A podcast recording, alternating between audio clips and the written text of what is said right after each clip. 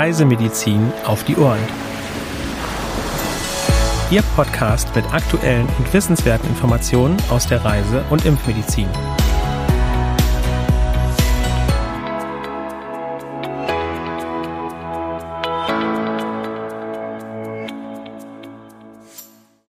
Wir begrüßen Sie herzlich zur ersten Folge Reisemedizin auf die Ohren im neuen Jahr am Mittwoch, dem 4.01.2023. Meine Kollegin Dr. Sandra Wittek und ich, Helena Schmidt, möchten Ihnen natürlich zuerst einmal ein frohes neues Jahr wünschen und wir hoffen, Sie sind gut und vor allem gesund im Jahr 2023 angekommen. Ja, ein herzliches Willkommen auch von mir und schön, dass Sie auch im neuen Jahr weiterhin mit dabei sind. Während wir alle die Feiertage genossen haben, haben die Infektionskrankheiten in aller Welt leider keinen Urlaub gemacht. Deshalb wollen wir zunächst mal einen Blick auf die aktuellen Meldungen werfen. Hier geht es zunächst um japanische Enzephalitis in Australien. Nachdem das Virus in mehreren Proben aus Schweinefarmen nachgewiesen worden war, wurden im März 2022 erstmals lokale Infektionen beim Menschen in den Bundesstaaten New South Wales, Victoria, Queensland und South Australia bestätigt. In New South Wales wurden bisher 14 Infektionen bestätigt, in Victoria sind es 10, in South Australia 6, in Queensland und im Northern Territory jeweils einer. In New South Wales und South Australia sind jeweils zwei Menschen verstorben. In Victoria, Queensland und im Northern Territory jeweils einer. Weitere Verdachtsfälle wurden verzeichnet. Es wird erwartet, dass das wärmere Wetter und die zurückgehenden Überschwemmungen in vielen Regionen die Mückenpopulationen und damit auch das Infektionsrisiko erhöhen. Die Behörden haben Gesundheitswarnungen herausgegeben, in denen die Bevölkerung aufgefordert wird, sich vor Mückenstichen zu schützen. Reisende sollten auf sorgfältigen Mückenschutz achten und mit einem Arzt über die Möglichkeit einer Impfung sprechen. Ja, und neben der japanischen Enzephalitis haben wir noch Meldungen über Denguefieber in drei verschiedenen Ländern. In Guadeloupe, einem französischen Überseedepartement in der Karibik, steigen seit Oktober letzten Jahres die Dengue-Fallzahlen deutlich an. Insgesamt wurden etwa 800 Verdachtsfälle gemeldet, mehr als die Hälfte davon seit Ende November. Besonders betroffen ist die Gemeinde Saint-François im Osten der Insel. Daneben wurden in Mexiko seit Anfang des letzten Jahres bereits etwa 57.700 Dengue-Verdachtsfälle verzeichnet. 53 Menschen sind verstorben. Besonders betroffen ist die Yucatan-Halbinsel. Im Vergleich zum Vorjahreszeitraum haben sich die bestätigten Infektionen und Todesfälle landesweit etwa verdoppelt. Und zuletzt wurden im Senegal im vergangenen Jahr circa 200 Dengue-Infektionen bestätigt. Die meisten Fälle stammen aus dem ersten und aus dem letzten Quartal. Besonders betroffen sind die Regionen Matam und Dakar. Beachten Sie zur Prophylaxe den Schutz vor den vorwiegend tagaktiven Überträgermücken. Weitere aktuelle Meldungen finden Sie unter www.crm.de/aktuell. Ja, das Dengue-Fieber begegnet uns ja immer wieder in den aktuellen Meldungen. Nun gibt es diesbezüglich positive Aussichten, denn kürzlich wurde ein neuer Impfstoff gegen Dengue zugelassen. Darüber berichten wir im Reisemedizin Spezial für diese Woche. Helena, welche Informationen hast du dazu genau für uns?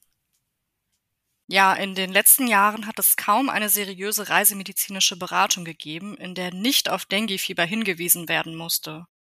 Zur Frustration von Medizinern und Reisenden standen aber lange Zeit nur sehr eingeschränkte Optionen zur Prävention zur Verfügung, die sich im Wesentlichen auf Mückenschutz beschränkten, worauf wir ja auch regelmäßig in diesem Podcast hinweisen.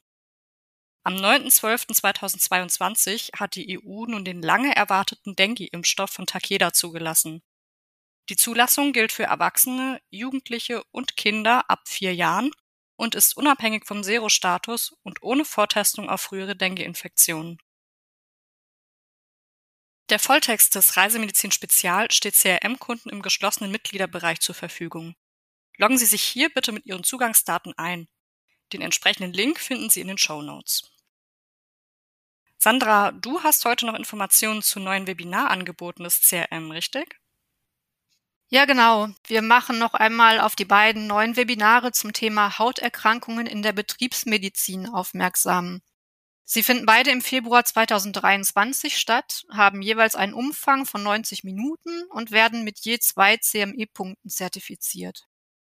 Das erste Webinar mit dem Titel Hautkrebs durch Sonne findet am Mittwoch, dem 8. Februar 2023 in der Zeit von 15 Uhr bis 16.30 Uhr statt und das zweite Webinar mit dem Thema Handekzeme am Mittwoch, dem 22. Februar 2023, ebenfalls von 15 Uhr bis 16.30 Uhr.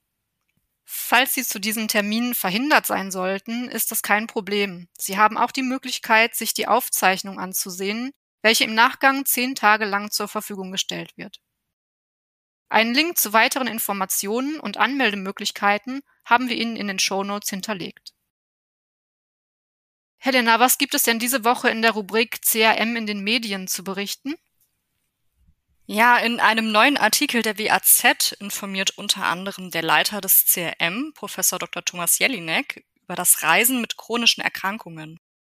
Viele Patientinnen und Patienten sind sich unsicher.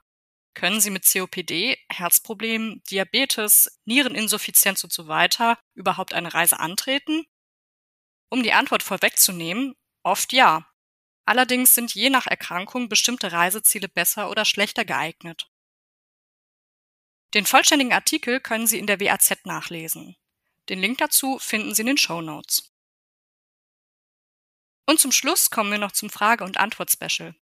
Hier klärt uns Sandra heute darüber auf, welche Anzeichen bzw. Symptome charakteristisch für das klassische Dengue-Fieber sind. Genau. Neben dem namengebenden Fieber, das abrupt einsetzt und bis zu 40 Grad Celsius erreichen kann, sind starke Muskel-, Gelenk- und Knochenschmerzen charakteristisch für eine Dengue-Infektion.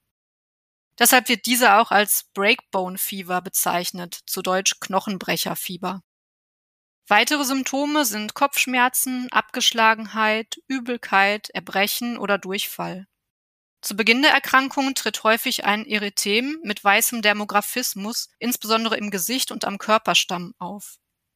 Im weiteren Verlauf bildet sich bei einem Teil der Patienten ein makulopapulöses Exanthem aus, das insbesondere an den Extremitäten konfluiert und typische fleckförmige weiße Aussparungen zeigt. Die Mediziner nennen das auch White Islands in the Red Sea, also weiße Inseln in einem roten Meer. Auch beim klassischen Dengue-Fieber kann es bereits zu leichten Hämorrhagien, selten auch zu Organbeteiligungen kommen. Im Allgemeinen manifestieren sich Dengue-Infektionen innerhalb von zwei Wochen. Ja, vielen Dank für diese interessanten Informationen, Sandra. Liebe Zuhörerinnen und Zuhörer, damit möchten wir uns für heute von Ihnen verabschieden. Abonnieren Sie gerne auch unseren Newsletter CRM Spot, um auch per E-Mail über aktuelle Meldungen und Themen informiert zu werden. Zur Anmeldung gelangen Sie unter www.crm.de/newsletter. Für Anregungen und/oder Fragen senden Sie uns gerne eine E-Mail an info@crm.de. Auch von mir ein herzliches Dankeschön fürs Zuhören. Wir freuen uns, Sie auch nächste Woche wieder begrüßen zu dürfen. Bis dahin wünschen wir Ihnen eine gute Zeit.